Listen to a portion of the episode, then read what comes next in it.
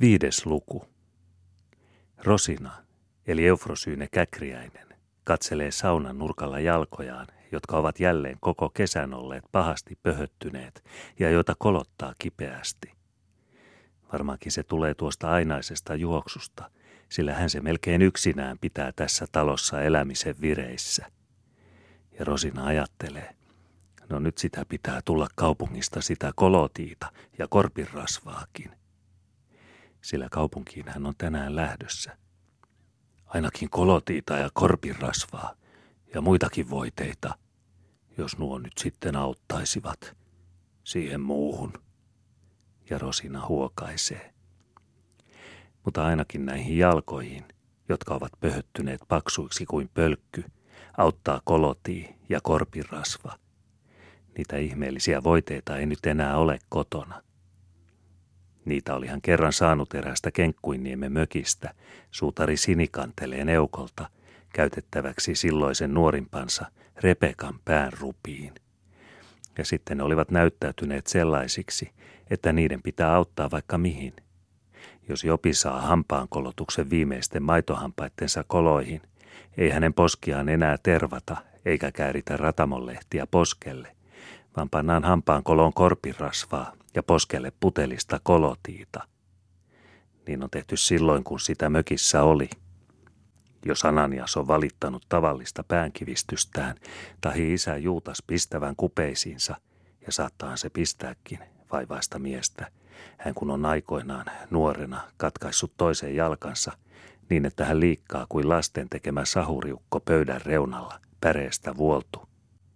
Ja jos Rosinaan itsensä on sattunut, paitsi tätä monivuotista jalkojen pöhötystä, joskus ruusukin, lyöden hänet täyteen ikään kuin rokkoa, ehkä paha-aikeisten tuttujen panemaa. Taikka jos vanhin tytär Saara on saatettu ihmisten pilkan esineeksi, silmäämällä hänen takakannikkaansa iso paise, jotkut silmänneet, koska hän on ollut menneen kesän ja osan tätäkin kesää halkolotjassa laivamiesten huushollerskana, niin ei kuin pyyhkäise päälle korpirasvaa ja kolotiita. Ne auttavat. Jos seuraavana aamuna on rietta poissa, sen voi uskoa se, joka on nähnyt ja kokenut. Ihmekös tuo, kun on nimikin kolotii ja korpirasva. Koloti on kolotusta vastaan ja korpirasva on ruumiitakin syövästä otettu – sillä kolotuksen voiteella ja korpirasvalla paransi Rosina viime vuonna vielä pahemmin pöhöttyneet jalkansa kuin nyt. Sitä ennen ei tiennyt mitään näistä rohdoista, kunnes Repekan pää johdatti hänet pääsemään käsiksi hyvään lääkkeeseen. Ei ollut sitä ennen kolotiita eikä korpirasvaa juoksemisesta pakottaville sorkillekaan, vaan parannettiin niitä silloin muulla, Saunan tulisessa löylyssä voidellun tervan rinnalla oli parhainta Rosinan oma rohto. Ei hänen itsensä keksimä, vaan Juutaksen neuvoma ja joiden kuiden vanhojen ihmisten Juutakselle opettama.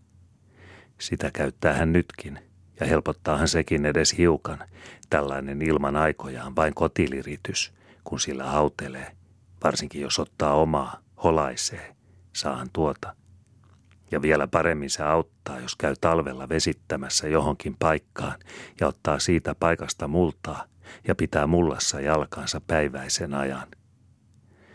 Niin sanoi Juutas Käkriäinen, ja hänellä onkin niissä asioissa kokeneen tietoja, vanhan kansan ihmisiltä saatuja. Ja tietää Rosinakin tämän auttavan jonkin verran.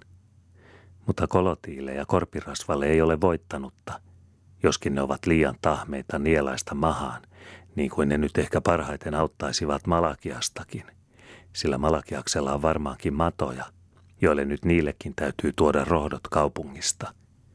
Ja itselleenkin rohtoja, muuta, ei pelkästään kolotiita ja korpirasvaa. Ja vieläkin eräs homma on hänellä kaupungissa. Ei siinä nyt muu auta tuon juutasraukan tähden. Mutta nytpä tästä on jouduttavakin, kun kerran kaupunkiin aikoo – jouduttava ja lennettävä, kiirettävä niin kuin palava taula hännän alla. Ei ole aikaa pelata lampaidenkaan kanssa, jotka ovat juosseet kujan suusta Rosinan luokse, nähdessään hänet siellä saunan nurkalla. Niitä on viisi, kuusi lammasta, joukossa pari pässipoikaa. Kilvalla ovat ne parahtaneet määkimään makuupaikaltaan kallion pykämältä, jossa ne ovat viettäneet yönsä yhdessä laterissa, pillattomat ja vastakerityt, lämmittävän kiven suojassa. Siitä ne ovat kepsahtaneet määkien pystyyn ja kipottaneet Rosinan luokse. Nyt ne ympäröivät emäntänsä ja tavoittavat hänen sormiaan. Ja hän antaakin ensimmäiselle lampaalleen, antaapa toisellekin – mutta kun ne kaikki ryntäävät häneen kiinni ja hyppivät terävillä sorkillaan hänen paljaita polvia vasten, niin että ovat hänet kaataa, ei siinä ole lopulta muu edessä kuin täytyy suuttua. Ja Rosina huudahtaa tänä aamuna ensimmäiset kivakat sanansa. On siinä nyt enkelit laulamassa, ettekö mene, tässähän teille nyt. Ja hän antaa lampaille läiskyjä kämmenillään, hätyyttää niitä pois – ja nujuttaa sarvista poikien vihaiseksi ärsyttämää isointa pässiä, joka tahtoo häntä puskea, kun ei ole saanut mitään suuhunsa. Nujuttaa hiukan naurahtaen, niin että pässin otsaluut tuntuvat ruskavan. Mutta sitten muistaa hän myöskin ainoan pienen vuonansa, jonka hento ja vapiseva initys kuuluu kujasta, kuuluu emonsa pehmeän äänen ohella. Sinne rientää nyt Rosina, kalliolle päin rientää kipunsa unohtaen ja minkä aamuisen jäykillä jaloillaan pääsee. Hän hätistelee takaisin muita lampaita, jotka juoksevat määkivänä parvena hänen perästään. Paiskaa hirsipönkän pois navetan välikön ovelta, säkättää vielä härnätylle pässille ja pistäytyy sitä pakoonkin overrausta sinne välikköön. Siellä antaa hän nyt lampaalle tuoreita leppäkerppuja, eilisiltana metsästä kantamiaan. Täksi päiväksi niitä on siellä vielä. Sitten puhelee hän lampaalle imettämisen huolista, sillä vuonna on vasta parin viikon vanha. Ja vielä hellemmällä äänellä pakinoi hän karitsalle, jonka emo on saanut ajetuksi väkisi jalkeille, opettaessaan sitä kävelemään, jo niin nuorena, vaivaista. Oppisipa ihme senkin lapsi niin nopeasti eikä nyt pientä pikkoa uskalleta päästää edes metsään lepikkoon lepänlehtiä näppäisemään, kun siellä on nähty susia. Niin, suu levällään juoksentelevia herrojen jahtikoiria. Eilenkin on nähty suuria punainen kutale. Jopi oli nähnyt. Ovat niillä herroilla elukat elätettävinään, köyhien lampaita syömässä.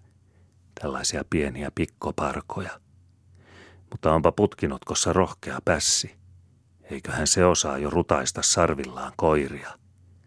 Ainakin se pitää töminää jaloillaan, kun koira tulee.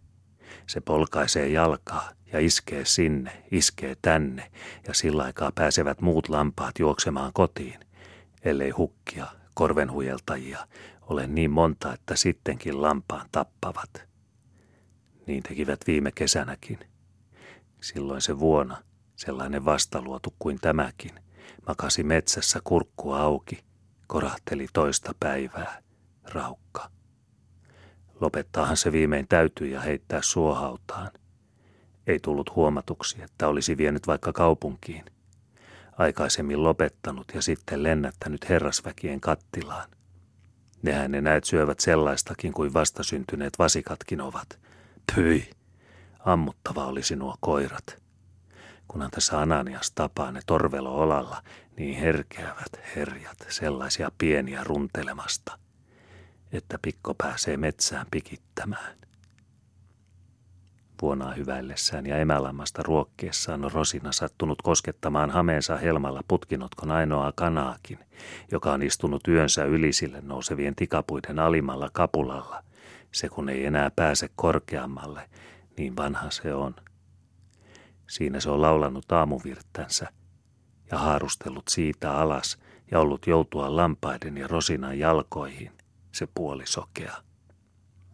Siitä hameen huiskauksesta kana suuttuu. Se kipastuu kotkottamaan ja avaa lyhyet siipensä kuin lentääkseen silmille. Rosina katsahtaa kanaa ja huudahtaa. Mitä sinä rotkotat, mokomakin?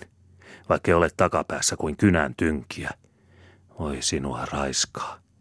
Niin sokea, ettei osaa enää nokkia suoraan, jos mistä silmällään syömistä erottaisi, vaan toksii kupista syrjään ja tyhjää maata.